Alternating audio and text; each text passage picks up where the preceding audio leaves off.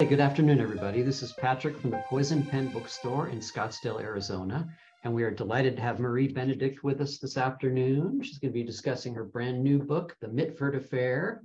And um, uh, Marie was kind enough to sign some books for us, although there aren't very many left. I think there are just a handful. Um, anyway, it is signed. Yes. And I'll go ahead and put a link in the comments field if you'd like to buy one of the last remaining ones. Um, and if you have questions for Marie, go ahead and put them in and Barbara will bring me back online towards the end of the hour. So Barbara, over to you. Thank you very much. It's really a treat to see you, Marie. Thank you so much for doing this. Now, I carefully printed out the official autobiography to do this, and it's sitting across the room in my printer. So I'm just going to read for the back of the book. Yes. What can I say? Marie Benedict is the New York Times and USA Today bestselling author of The Mystery of Mrs. Christie. I think these are in inverse order from the most recent to probably.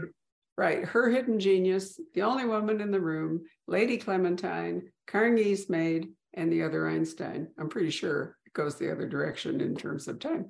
Anyway, they've all been translated into multiple languages. She lives in Pittsburgh with her family. And there was a wonderful interview, which I think I did have the presence of mind to print out. Oh, I did. Look at this. Um, in which she speaks about, I think it was in Shelf Awareness, yeah. about, um, why she is writing what she's writing. Um, and I really did like your quote from Yaa Gyasi's Homegoing. Do you remember what you said? Oh, yeah. I mean, I'm going to butcher it, but basically, I mean, that's one of my favorite books. I think it's such a powerful story. Um, but the gist of the, the quote is that um, you need to look into the past and see whose story has not been told. And you need to root out that story and that voice. And only then will you have some sense of history, but not even the full picture. Is that like a very butchered version of it? No, well, slightly, but no, it's okay. accurate. All right. We believe the one who has power, he's the one who gets to write the story. So when you study history, you must ask yourself, whose story am I missing? Whose voice was suppressed? And, you know, years ago, when I lived in another part of the country, in Virginia, actually, um, we had a book club, and it was basically a call about women's voices, what we're missing in history because most history up until recently was written by men. Mm-hmm. So, you know, we would we would go in and look at like the letters from Lady Delisle or something of the sort. There isn't a whole lot that we get coming down to us from the past. So I think what Marie is doing is really fascinating, which is to look for women who have interesting stories, sometimes really key stories, um, but really never got to tell their story. Um, and the Mitfords actually are an exception to that in the sense that there has been a ton written about them by the Mitford sisters themselves, by the PBS special, the name of which I can't recall. Did you yeah. see it years and years ago? I've seen so many documentaries, um, uh, the the various interpretations of Nancy's books. You know, there've been a lot of um, movies and miniseries based on her novels, which of course are really autobiographical her novels are. Um, and like you said the sisters like even though the mitford sisters aren't as well known in our time they were so famous during their day. And each one of the sisters with the exception of one wrote their own autobiography sometimes multiple autobiographies. They were prolific letter writers. There's oodles of letters to go through. And it's interesting because unlike a lot of the women i write about there's actually, in some ways, an abundance of information about them. And yet, there's two problems. One is very often in those autobiographies, in particular, the sisters are trying to spin what has transpired without giving away too much but there's you know the sisters engaged some of them more than others but in some um, unseemly activity and the way in which they're kind of recasting it you have to ask yourself is this true? And you have to really sift through those autobiographies uh, very carefully to separate the wheat from the chaff. The, the letters are a little bit more, you know, a little bit more reliable, but also with the letters, you know, the sisters are you know they're sometimes they're feuding and they're trying to send an olive branch and so they're recharacterizing the things that they once said and so all of that um, made this abundance of information a, ch- a different sort of challenge than I'm used to. because like you said, and I love that you had a book club that used to do this. Um, so often when we go back into the historical record to try and find these women in the corners and the shadows of history where they've been lost, there's nothing or there's very little because it's only recently that women's histories and documents and records and stories were considered worthy of keeping. And um, but all that said, even though the Mitfords were well known and there's all this information about them in some ways, this kind of part of their past is not as well known, I don't think. Now, it's really fascinating. I'm going to hold up one of my personal favorite books, which is a memoir written. Oh, that's your oh, favorite book. That is, oh, well, oh, it was one of my favorite books. But this is by Deborah Mitford, the Duchess of Devonshire. And she wrote several things, but this is her memoir called Wait for Me. She's mm-hmm. the youngest of the sisters. And as far as I can determine, the only one who really had what I would call a happy or at least a successful marriage long-term yeah. marriage because they celebrated their golden wedding anniversary. She outlived her husband.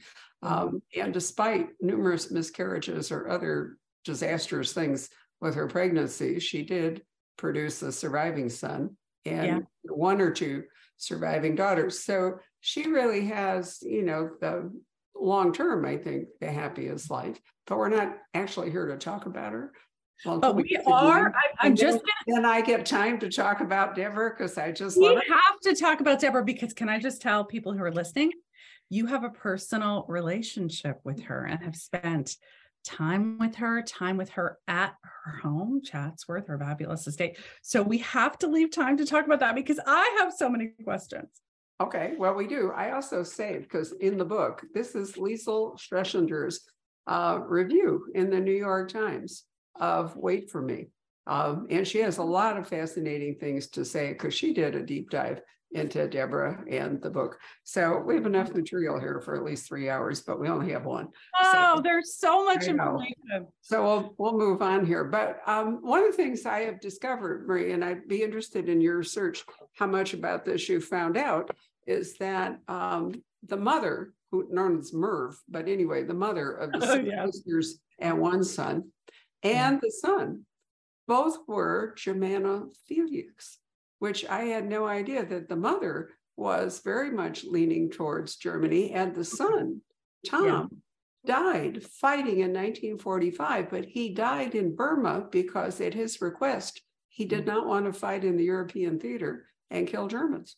Right. So, he felt such an affinity with them. Yeah. You know, what was so fascinating to me about this time period, and of course, two of the sisters take this to levels are, that are unimaginable, Diana and Unity. But there was this really large faction of upper class aristocratic British society that felt a kinship with the Nazis.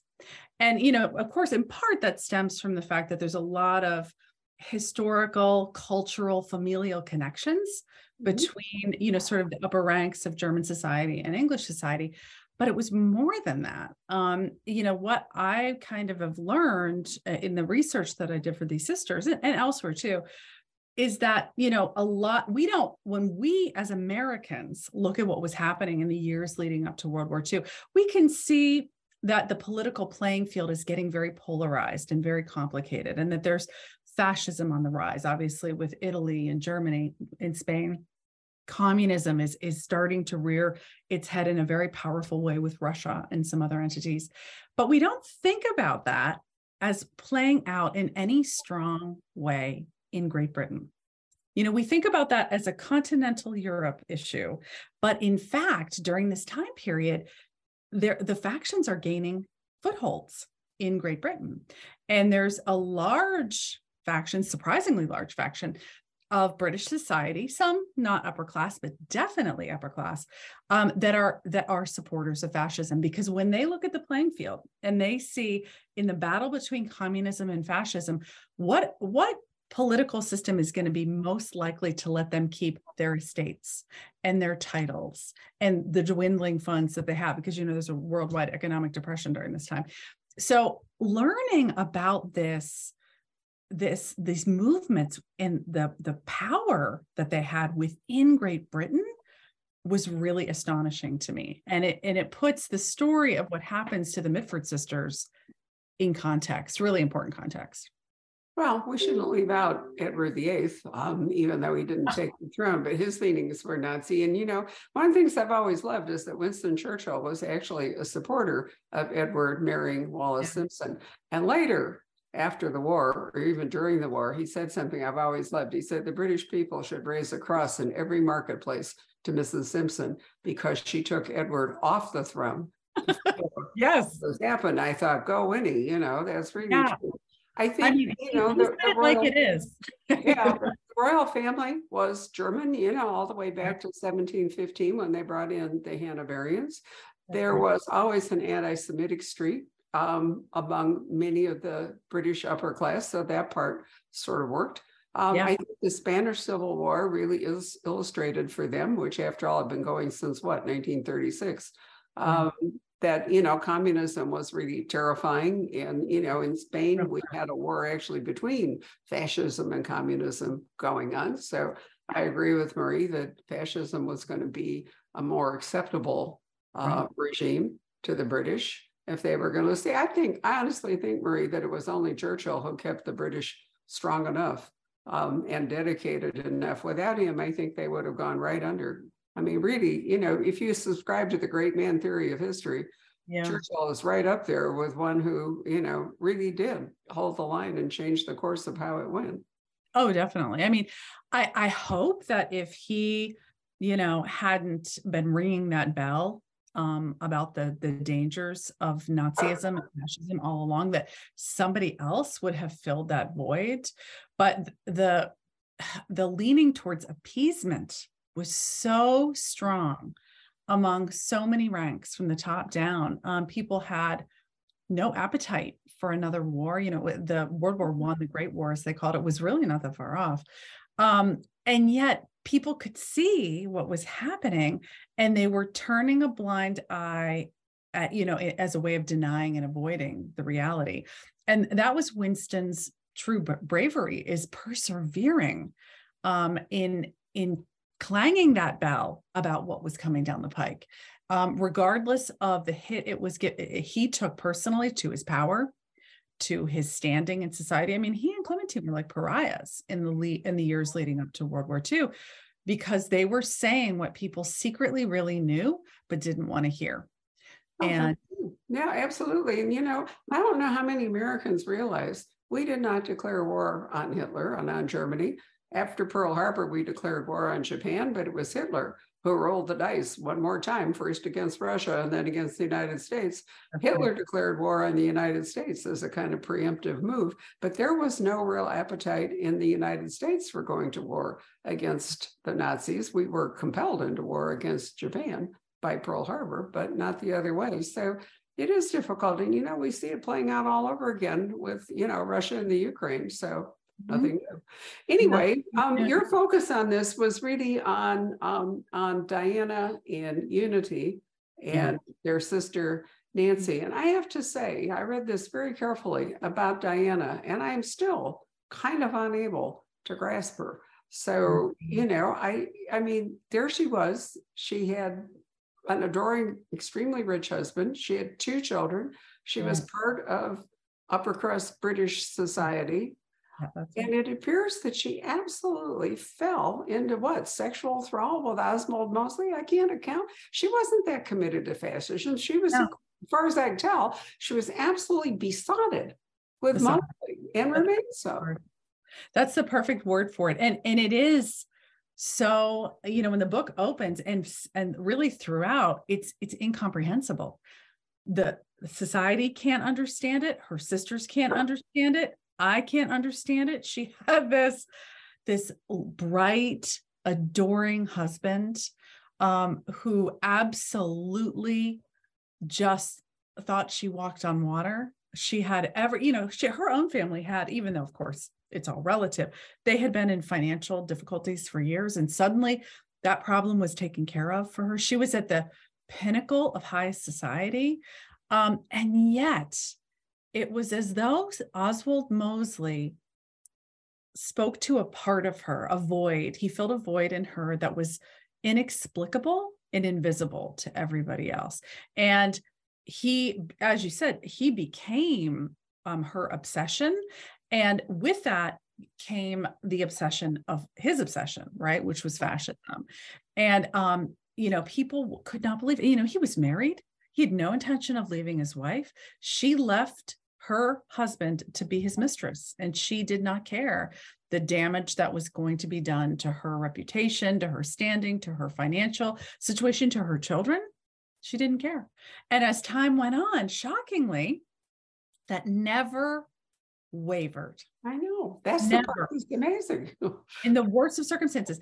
I have to tell you the thing that kind of um helped me understand her, not empathize with her, not not not explain away what she did but there's an interview of diana um, i think it's on the bbc i can't remember i've looked at i've looked at quite a few but there's this one and she's much older she's in her 70s um, maybe 80s she's stunningly beautiful i mean time has done nothing to her her striking looks but also this quality that she had this this serene reserved sphinx like quality that that really drew people to her. Um, and that has remained, you know, given all that she's been through without giving too many spoilers, a lot. Um, and she, you know, she's in the business in this interview of saying what she thinks is appropriate um, for people to hear about what happens during the lead up to World War II and during World War II. Um, she's explaining Mosley's fascism. She's explaining her relationship with Hitler because we haven't said it uh, outright, but she, you know, the next step to her obsession with Mosley and fascism is her becoming part of the Nazi inner circle. And that happens through her sister Unity. Um, and she, unlike Unity, exploits that for Mosley's gain and for the gain of the British Union of Fascists, those relationships. It's very calculated, it's very intentional, um, it's very knowing. And in this interview, you see her taking these same events, these same chilling events that she engaged in, and explain them in a way that she she knows is more palatable. And yet just beneath the surface, you can see she still maintains the same beliefs. It's as if Oswald Mosley cast a spell on her on that dance floor that I show at the beginning of the book, and the spell never lifts. And she will go to any lengths to preserve that relationship and lift him up to a position of power because that will secure her tie to him forever and even all these years later. And watching that interview and seeing her explain away the events that i knew she was about to that she had already engaged in but was about to engage in in my story it helped me channel her and her unshakable self-confidence the the force of her will and her her her rapacious ability to do whatever was necessary to achieve her goals, including, you know, whatever impact it was going to have on her family. Well, she threw everybody under the bus for it, no question about it. You know, I, I could think of you made there was some moment in the book where you pointed out that everything had been too easy for her. You know, she was beautiful, she had this adoring husband, you know, she had two children who were healthy, which, you know, wasn't all that easy to do oh, necessarily in the 1930s. She had everything that anybody really like her in her position ever wanted. And, you know, I think that the void inside her was that was she was bored. She was all too easy. And it didn't mean anything to her as a result. So I think of her as kind of this empty vessel, you yeah. know, that that Oswald filled up. Now, Unity was similar, mm-hmm. but because it didn't all go well for her, she was sort of like the, you know, the the antithesis in a way. Yeah. You know, she was too tall. She wasn't particularly attractive. She wasn't, um, you know, she wasn't charming. She nothing right. went well for her. No. So, Diana, I mean, they were like two sides, you know, of the moon in that respect. And I think, I think, you know, she wasn't enthralled with Oswald, I don't think. It was no. really the Hitler. So both of them needed a cause. And it reminded me years and years ago, I had a stepson who um, really had a terrible time with drugs. I mean, he just could not get off drugs and whatever. And what happened with with him and with other people like him is they substituted Christianity. They got born again, and mm-hmm. the, the Christianity filled up the void that right. the drugs, that form of Christianity, I don't mean Christianity in general, that yeah. that that the drugs had filled up, you know, and it was mm-hmm. as though they couldn't they couldn't face life with this inner hollow. So right. they find something, and the way they got off drugs was to become absolutely, you know, have um, something else to evangelical. Well, and it, you and I do point this out in the book as you mentioned, but it's like Mosley, she could never really have Mosley. He's unattainable.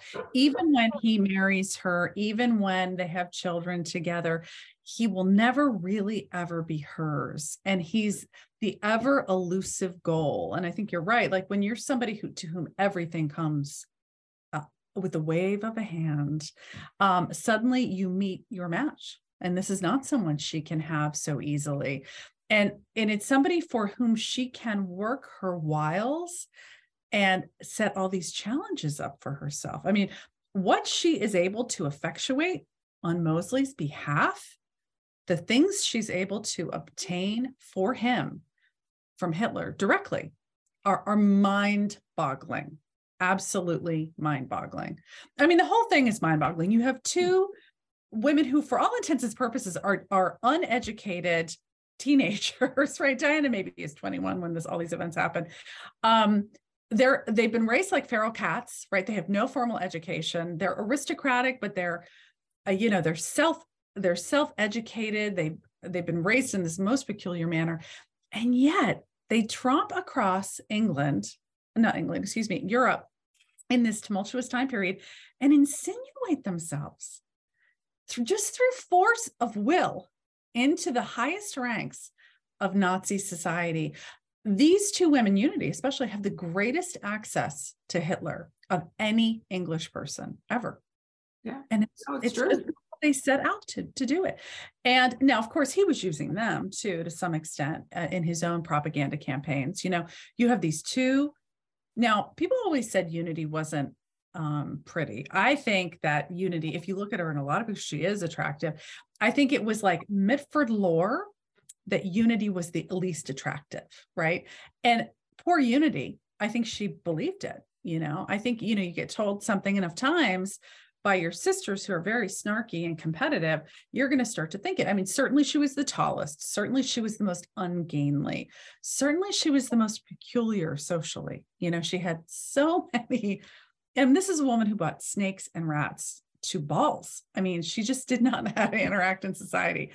And she needed something to make her stand out, right? And for her, it was going to be fascism and Hitler, and she was going to be the right hand person of the Nazi movement. And um, that was going to be her calling card. And hmm. somehow, despite all the barricades in her way, she she attains that, which is just shocking. And I digress. Well, you know, we could use the modern idiom and say, you know, that Unity was looking for agency and found it. And yeah. uh, you know, you know, also I think maybe in a way, maybe, maybe just being adored, you know, maybe being yeah. beautiful and rich and all just was completely unfulfilling. Yeah. Um, well, she was a very bright woman. I mean, I'm sure just, you know, re- being the recipient of admiration was not an intellectual challenge for her. Right. And you know, I'm sure there and there weren't a lot of outlets for that at that time and in her station. But, you know, Hitler exploited them too. You know, they here you have these two beautiful English women who are very well connected. And in fact, they're well connected with the person who's speaking out against Hitler nonstop in Great Britain.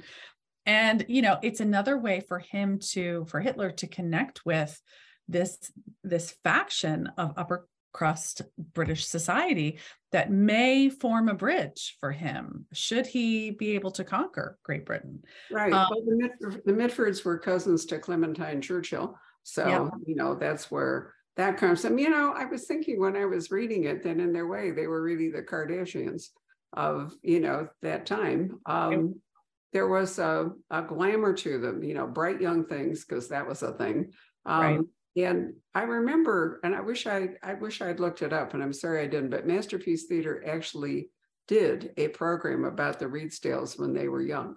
You know, Really? Lord and- yeah, Lord and I, I remember. See, you're not as old as I am, so you don't you don't remember all that. I that one up because I, I felt like I'd seen everything. really- No, you really should, because it was very well done and, you know, it was basically their feral childhood out in the country. It wasn't, you know, the, the later life stuff, but it was how they grew up, you know, the fact that the, he was only the second Baron, if Yeah. I recall. I'd love to know the mother's background and why she was in fact so, you know, enthralled with German society and so forth. Um, and you know, they lost their money. They, they made a lot of bad investment decisions and also they went from a reasonable estate to, you know, downhill. So Yeah. that was part of it. Um, and you know, the other, let's remember that Nancy was a novelist and a satirist and possibly the most famous literarily. Jessica, younger, Oh. became is also a writer, but also became a communist, also immigrated to California. Uh, Right. Pamela um, married very quick, an, an older man. If you look up Pamela, she didn't have Yeah, oh, children. yeah. And she was the one who still loved the country. She didn't want, she was a country mouse versus a city mouse. City mouse, yeah. So she's kind of the least known. Unity, we won't go into for spoilers, but a wasted life. So we come back to Deborah, my favorite one. Okay, so let's the entire talk. Deborah. So the, De- so I have some questions for you. Deborah, you know, she kind of falls a little bit outside the scope of the book because does. she's so young. She's the youngest of the six. Um, and, you know, in the latter chapters, you know, we're, we're started out in 1932 and it ends, I think it's definitely after war is declared. So several years later, she's out in society, but she's still very young throughout the course of this book. And um, can you tell people? Because I remember when we talked about her hidden genius, you told me about your encounters with and um, relationship with. Well, it wasn't a relationship, but I did spend um, in my midlife crisis back in the 1980s. I I went to live in England for almost a year, and it was um, it was my time to visit like every National Trust property, every cathedral, every stately home, or whatever. And I'd always been entranced by Chatsworth because one of my favorite women. I'm going to talk Marie into doing this sometime. Oh, I love. Can you talk about her? Elizabeth Shrewsbury, who is one of the most remarkable women, I think, ever to have. She pulled herself up from being an orphan in Ward to um, the richest woman in England next to Queen Elizabeth. Her last husband was the jailer of Mary Queen of Scots. She was, in fact, the person who kept Mary Queen of Scots at Hardwick Hall.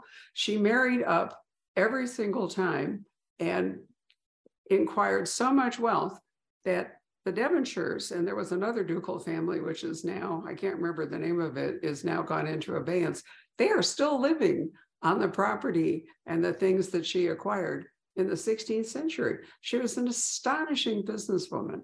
I mean, just just amazing. So I was always entranced with Chatsworth and her story, and I made it a point to go there. Now, each of them, the Duke and the Duchess, Deborah and her husband uh, Anthony, who inherited, he inherited the dukedom when his older brother Right. was married to Kathleen Kennedy. Right. Both of them died very young in the war without children. Um, the father, Joe Kennedy, was the ambassador to England in the late 1930s. His daughter, Kathleen, known as Kick, married the Marquis of, I'm trying to remember, starts with an H, whatever it is. Anyway, whatever the title of the eldest Devonshire son was. He died, and then she died in a plane crash. And so all of a sudden, Deborah, who had married the second son, Right. um, suddenly they became the heir, you know, whatever. And when they inherited Chatsworth, it was devastated by the economics of two world wars. And uh, labor had put in these astonishing inheritance taxes, which beggared family after family. And the Devonshires owned Hardwick Hall, the place that Elizabeth Shrewsbury had kept Mary Queen of Scots, and they were able to sell it.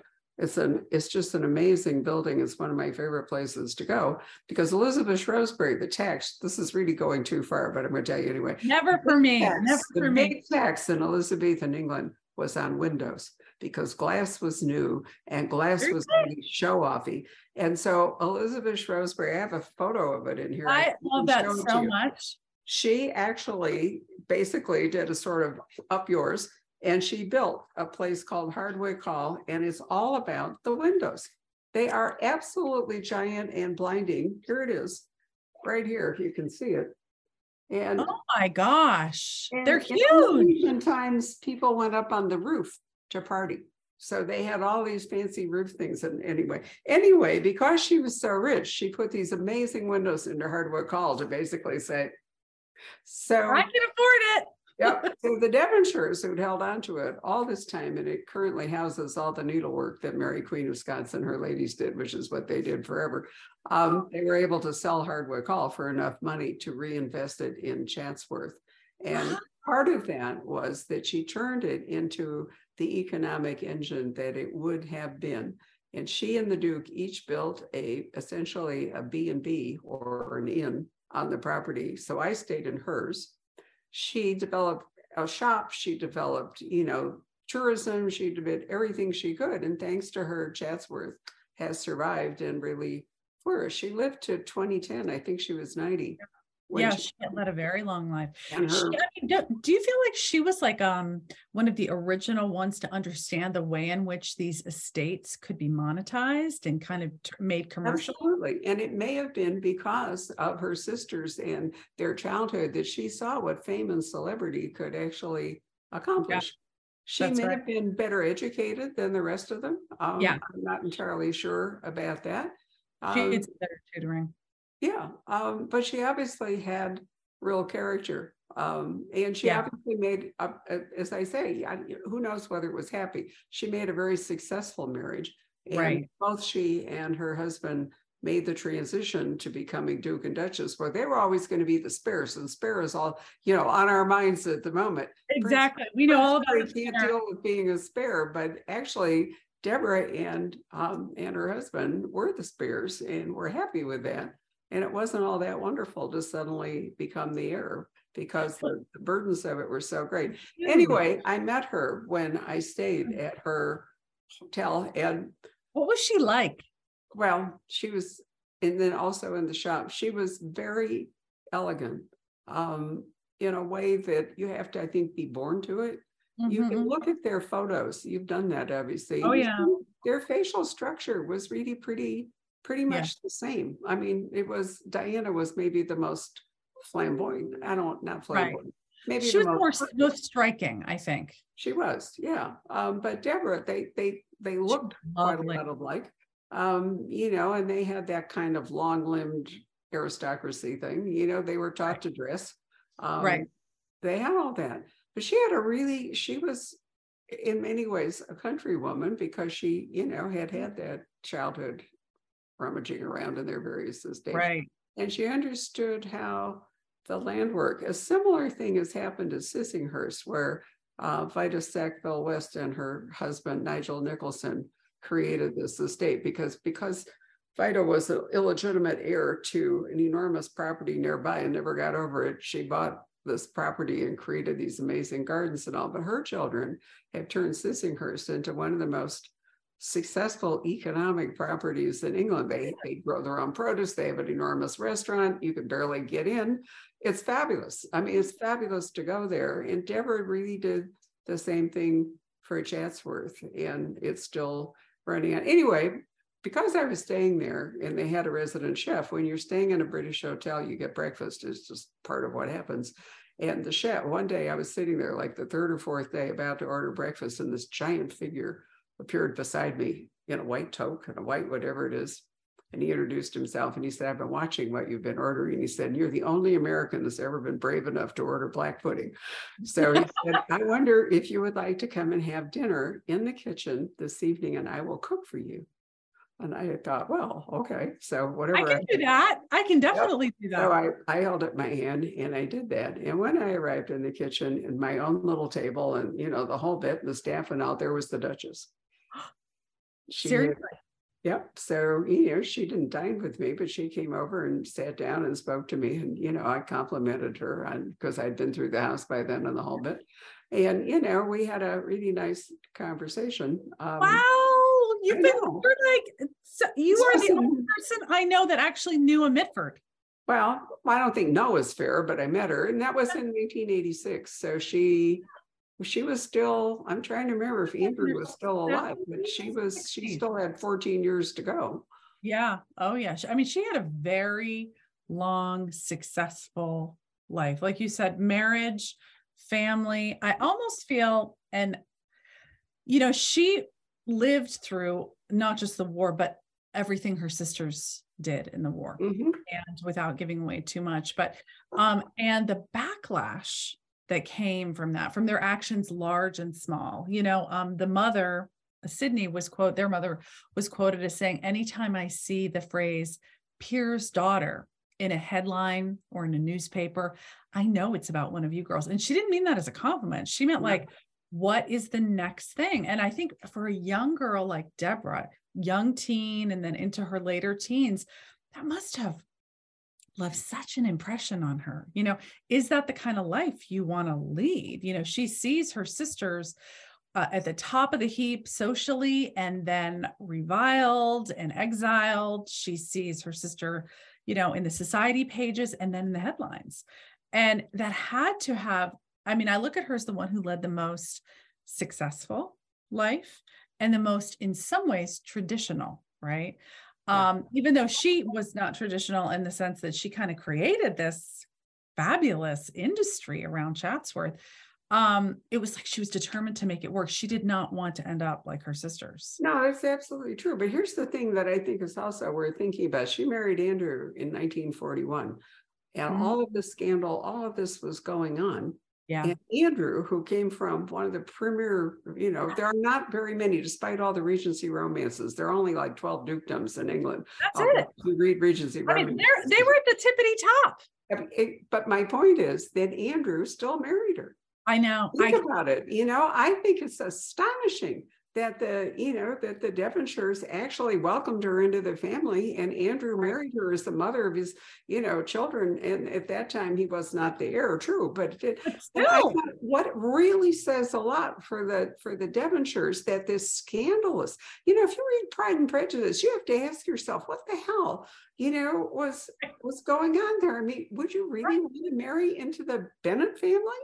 No. oh my God, no. know, And the Mr. Darcy, were so much worse. I mean, and as you said, we're in World War II. I, I, I can't, I wish I could say what the sisters act, what the state of the sisters at the time Deborah got married.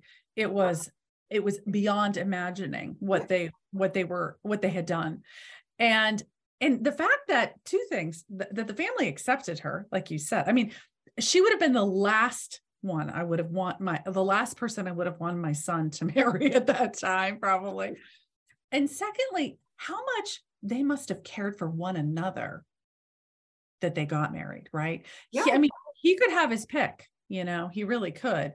And he chose her above all others.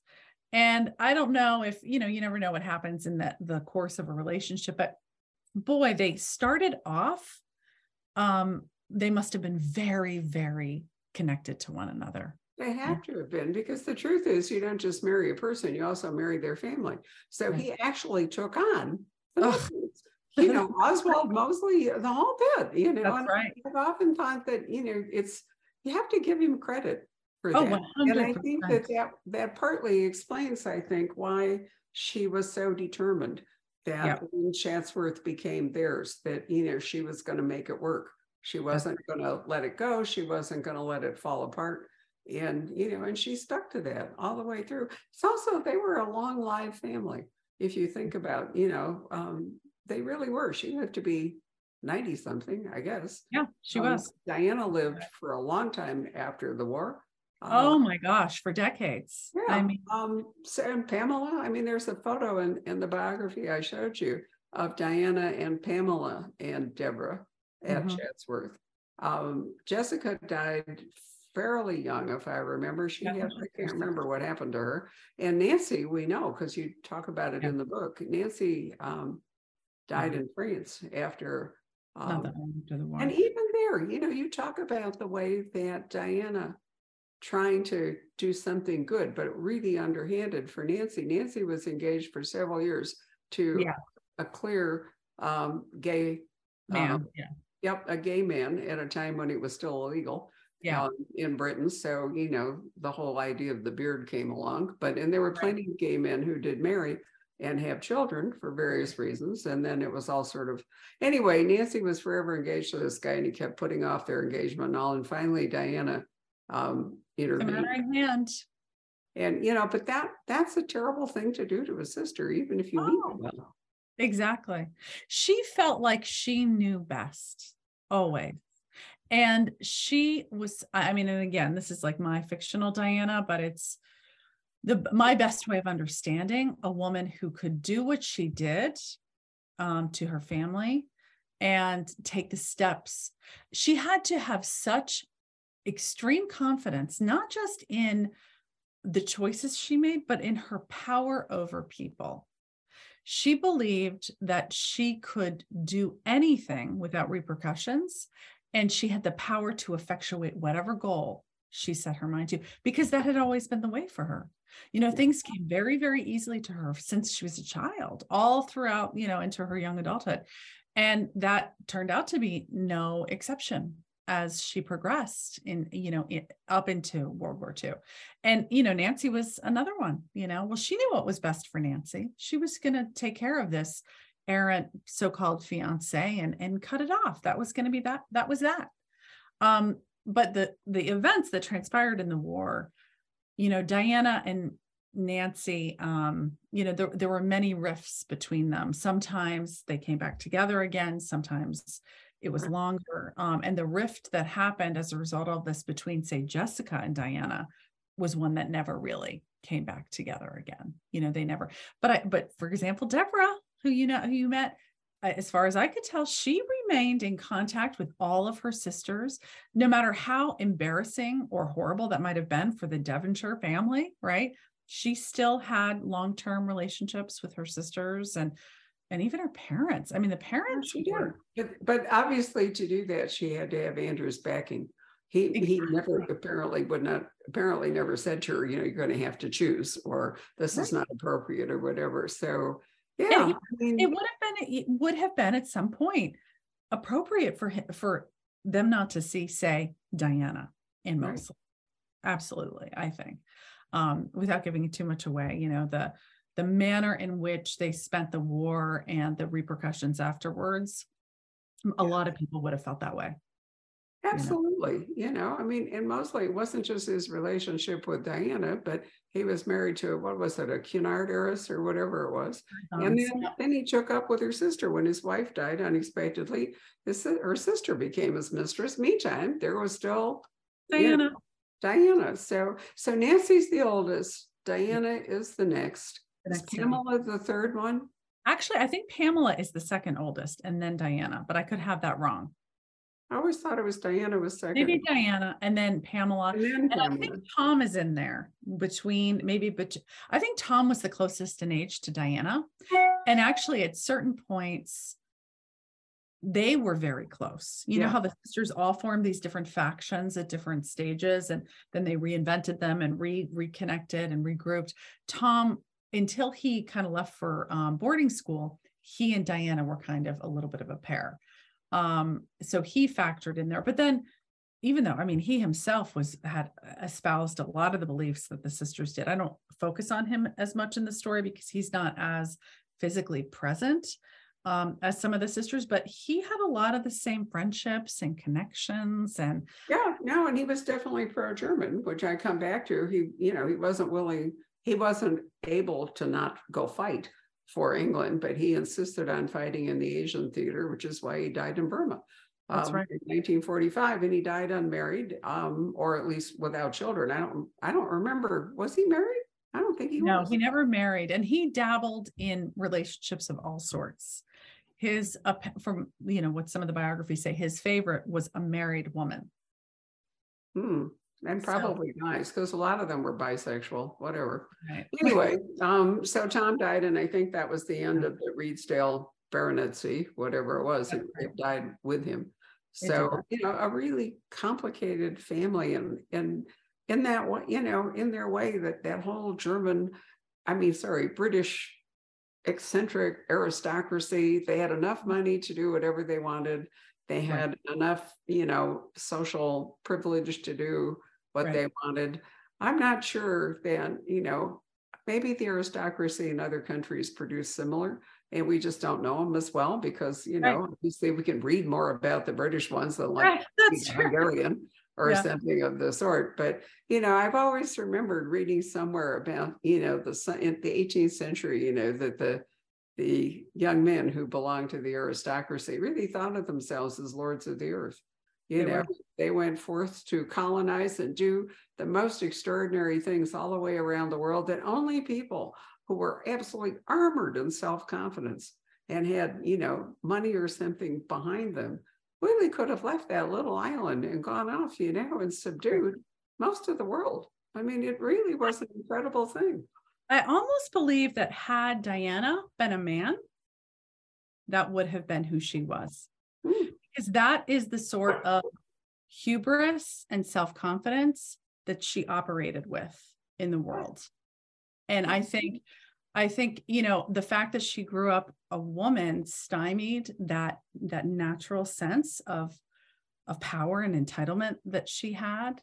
Um, and I think it explains to some extent, to the extent it's explainable, some of the actions that she engages in. I mean, the other thing that's fascinating and kind of part and parcel with what you're saying is that you know when i was looking at, at, what the what diana and unity in particular did and how they insinuated themselves into the upper echelons of fascism in you know england and and germany and the nazi party a lot of their ability to do that is because the the aristocracy and the leaders of the countries were the same thing right? There there weren't a lot there yes there were some people who didn't grow up with the same with titles and such who rose to power but it was a small group that were both moneyed and titled and leaders. And so the girls the mitford sisters had access that that a, a normal person would never have had. The difference is what they did with that access um, how they exploited that access not for you know great lofty values and ideals but for personal gain whatever that personal gain was. Um, and that was one of the things i really tried to unpuzzle in the book is how can people not seemingly normal because these sisters are, are, really not that normal but you know girls who grow up with a lot of benefits and affluence and advantages how could they be so attracted to these extreme movements? And then once they're attracted to them, how did they manage to do the sorts of things that they did to That's very true. And it's not just, you know, Diana Unity went to fascism, but Jessica was a dedicated communist. So three. and right. say, Deborah was the only one who had a, you know, had a, a sort of expected life for somebody, you know, somebody like her and the other ones. Well, Pamela really did too, but hers was not, you know, glamorous. I mean, she married well, poorly, she, but actually she um, you know, her first husband, um, the physicist, his name is escaping me right now, but yeah. but the, the two of them definitely had fascist beliefs and and were not afraid to say them. And in the end, um, if you recall, there's a point at which um Diana, I'm trying to think about how to say this. Diana and her kin are, are really have nowhere else to go. And it's Pamela and her husband who bring them in. And the reason they do that is because they at that point they really don't have much left to lose. They have already made their views known. And while they're not considered dangerous or or under suspicion, um, it's they can't separate themselves from those beliefs anymore. So but to have a, another sister, Jessica, not just espouse a different political perspective and doctrine, but to act on it in the way that she did, to go and basically play a, a, significant role in this in the Spanish Civil War, to become a journalist, to decamp to the United States and become heavily involved in the communist movement in America, and then a journalist exposing all these different practices that are corrupt in American society. It's like these these girls were where did they come from right? And how did they have the beliefs that they have and have the moxie to just set out and do these things no matter how reprehensible they're they they're mind-boggling the things that they accomplished. And had two of the sisters nancy um, and diana excuse me in unity been able to do what they had hoped to do to to really follow through on their plans who knows what the outcome of world war ii might have been well, I um, think probably a deeper dive into their parents might, you know, I would really like to know why Lady Redesdale was so sympathetic to Germany. The father was famously eccentric and, you know, but, but they were people who didn't make good decisions. So you wonder how it all anyway, um, there is some tension in the book um, because it's not just it's not a biography, it's it's it's yeah. fiction. And part of it has to do, we won't go into it, with Nancy trying to decide what to do about Diana and Unity. Mm-hmm. Um, and you know, whether she should betray her sisters, so to speak, or so family loyalties and politics are a really difficult mix for all the Mitfords throughout the book. Um, as I've mentioned, I think Deborah would have had more trouble if if the family she married into had pushed her in that, but they apparently didn't, which I think speaks. Amazing. Uh. I mean, really amazing. I would say most other families like that family would have had trouble with that choice of a bride, even Absolutely for the true. Let's remember that Mr. Darcy didn't actually have much in the way of relatives when he married Elizabeth Bennet you know, there we go. Patrick, why don't we call you up and see whether we've produced any questions? Um, and while Patrick's coming up, I would like to say that one of the things I've always really admired Marie, but one of the reasons that I particularly like her is in the article I mentioned in Shelf Awareness, somebody asked her about an influence or her favorite book. And here's what she said Could anything ever surpass the childhood delight of falling into the wardrobe alongside the Pevensie siblings? Reading The Lion, the Witch, and the Wardrobe by C.S. Lewis. We bonded right there, kid. I mean, I'm telling you, I right? think anybody who loves The Lion, the Witch, and the Wardrobe is right there. My person. Yep, absolutely. All right, Patrick, what, what might we have scared up? Well, um, let's see. Patricia asks, do you think Diana was a sociopath? Ooh, great question.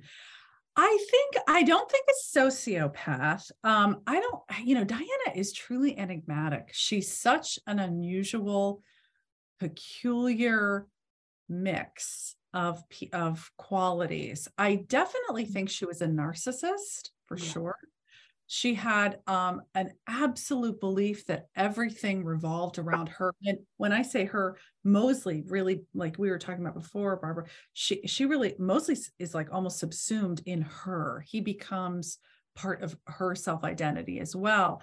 And, and in her mind, everything revolves around them. And the world should, the world should, the world should fall at their feet. And he should become their leader because, of course, he, they knows what's best for all. And so I think, I mean, I think if I were to give her any label, and there's probably quite a few you could give her, I would say that's the one that fits the best. And that also kind of goes hand in hand with her absolute belief in her ability to move mountains.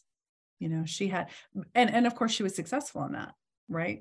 But a sociopath, I don't know. So I don't know that a sociopath would have the ability to manipulate in quite the way that she did, but possibly.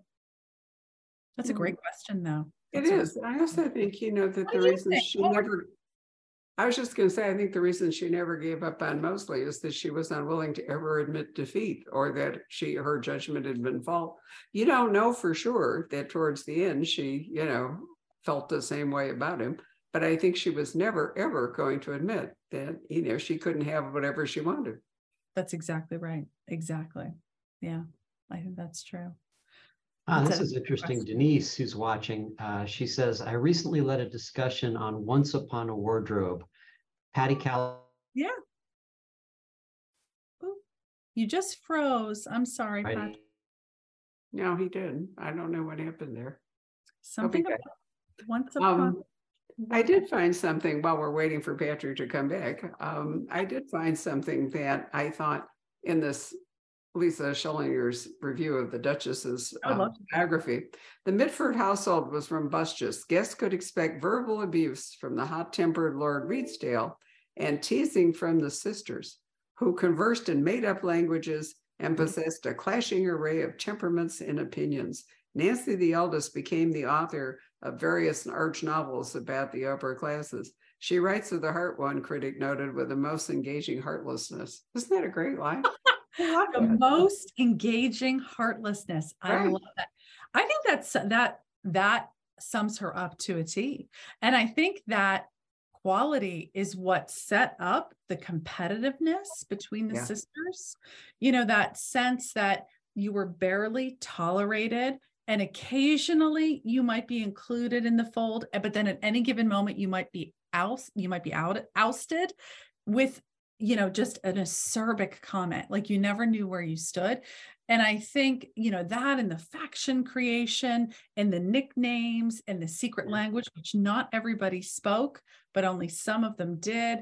I think it created almost, you know, an, an the ground upon which they tread was unstable at all times. And so they were always jockeying for position, Right. whether with their sisters or in the world at large. And I think, you know, for unity, that meant the only way she could get her sort of due in her position was to stand on the shoulders of someone who she deemed to be the most powerful and the most um, significant, which was Adolf But they were also a pack. I mean, they were kind of a feral pack, no question. Oh, I feral. take you back. Are you back? Can't Oh, we you. have visual. Oh, you're muted. Here we go. Did I completely disappear for a while? Yes, froze. Yeah, I got this thing saying, uh, your connection is unstable. Yeah. And I said, that's that makes. okay. You were about to ask a question though, so if you can Oh. find it. Yeah, hold on a second. Um. Okay, so you didn't hear me say, uh, well, Denise was mentioning that she'd recently led a discussion on Once Upon a Wardrobe. Uh, Patty Callahan's book about the origin story of Narnia. And she Yeah. says that the love of Narnia and Lewis's writing was evident. You heard about that? Oh, I love I love that book. The Patty did such a good job of like taking those so powerful stories, which are almost, you know, mythic in their own way, and creating, you know, an origin around them, which I loved. It's a great book. Right. Um, let's see, Ellen has made the comment. She says, I was uncomfortable with humanizing Unity and Diana. Has anyone else felt that way? I was uncomfortable humanizing Diana and Unity. Um, you know, that was the hardest thing about writing this book was getting into the headspace of these most incomprehensible, awful women.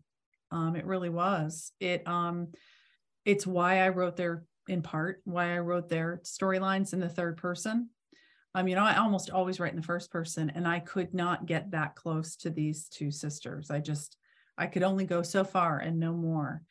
And um, you know, there's other reasons why I chose that, but that was certainly one of them.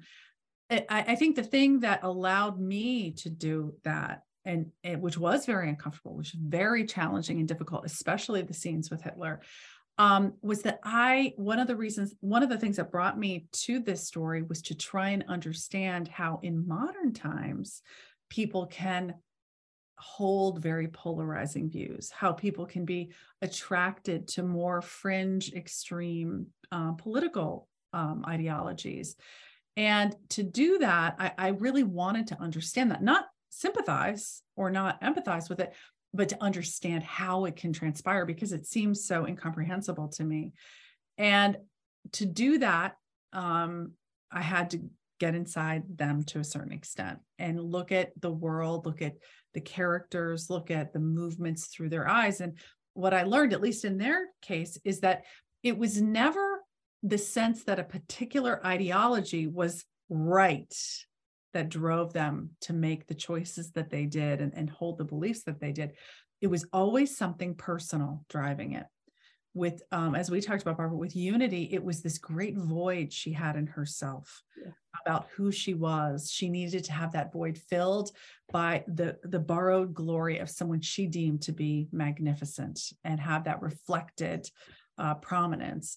With Diana, you know she she subsumed mosley into her sort of sense of self And as part of that, she wanted to do whatever she could to elevate him and bind him to her, make him beholden to her. And so she pursued the belief system and the, the actions that she thought would bring them uh, into even more of a unit than they already were. So none of those have really anything to do with the political systems and beliefs themselves. They have everything to do with the personal. And um, for me, that was really revelatory going through that process and um, and seeing how they kind of arrived at those actions. And the only way I could do it was to really rely on their letters, um, to really rely on their depictions of these political figures and these rallies. And and I was able to see exactly how personal it was, how it had everything to do with them and not as much as you might believe about the movements. So as historians, they're unreliable for sure. Oh, you know, and I mean, think about think about how history is going to look back at, let's say, Justice Thomas and his wife Ginny. How's anybody ever going to make any sense out of that relationship and what has gone on with it? I did find one other thing I wanted to mention because we've been talking about Deborah so much. And then this, again, Lisa, I think makes a really good point. In 1920, when Debo at last made the scene, i.e., she was born, the family drama was well advanced, casting her in the role of extra. And I think that may explain a Oh. great deal about, you know, it's a really insightful essay. I love that. You know Yeah. what? That was probably the biggest gift Deborah ever got. was yeah, to be An extra in that in that to drama. be the youngest. Yeah. Yeah. That was her that was her salvation. Anything else, Patrick? Um, let's see here. Here's a simple one. Um, is Marie going to be at any book conferences this year? Oh gosh, I'm doing loads of events, but I don't think I have any conferences on my um, calendar yet. You never know. The year is young. Um, and let's see, I have another book coming out in June. So maybe, maybe with respect to that one, we'll time will tell. But Is um, that the one you're doing with the other author? yeah, with Victoria. Mhm, And that's what are you, what are you writing about then? Yeah, so that book is called The First Ladies, and it's the story of the friendship between Eleanor Roosevelt and someone that we do not know as well, but should, um, Mary McLeod Bethune. She was um, the 15th child in a family, the firstborn free, and she was incredibly well educated, formed a college, an HBCU in Florida called Bethune Cookman. And during the 1920s, 30s, and 40s, when she was at the peak of her power, she was a fame one of probably one of the most famous black people in america but she was also uh, an, a formidable uh, proponent for equality. And she and eleanor became like secret bffs starting in the 1920s you know it was segregation jim crow that was not something that was acceptable and um, these women were incredibly close and as eleanor rose up in power first lady of new york and then the united states they worked behind the scenes to really form the foundation for the civil rights movement. And so much of the accomplishments that these two women had are things that we all know about, but we have no idea that they effectuated. Fascinating. Good for Yeah, you. it's- I think it's- that's a wonderful topic. Anything else, Pete? I don't think so. All right, well, we've been it. keeping Marie, I promise that we will hold this to an hour because. It has been given up- such a treat. I've absolutely loved every minute of it. Well, thank you. Um, I'm gonna see if I can copy this Liesl Schillinger essay. I would love From to the New York Times and send it to you because it really is fascinating. oh, Um, some really quips that are worthy of the Mitfords. That's for yeah, sure. no, excellent. So, um, again, Marie's, oh, wrong one. I keep holding up the Duchess. But that's a good one too. I have that one also. Fair by Marie, right. Um, here we go, by Marie Bennett and um, Benedict. And um, I have one of our few side copies in my hand, but I'm going to take it down to the bookstore so we can sell it to one of you. And of course, we can always order unsigned copies. Always more. Truth is, not everybody needs an autographed copy. so But I'm happy to oblige whenever. No, it's very nice. So anyway, thanks for spending time with us. Thank Really you so it. much. It was And such a many thanks to all of you who've taken time to watch it. Do tell your friends because this interview will live forever in our Facebook and YouTube channels. And there'll be a podcast available in a couple of days too. So you can spread the word. Bye. Thank you. Bye. Hello. We hope you're enjoying our programs and podcasts with authors. We'd like to expand them, and your help would be appreciated. Please make a donation at poisonedpenfoundation.org. 100% of the proceeds will go to help connect authors with readers in this difficult time. Thank you.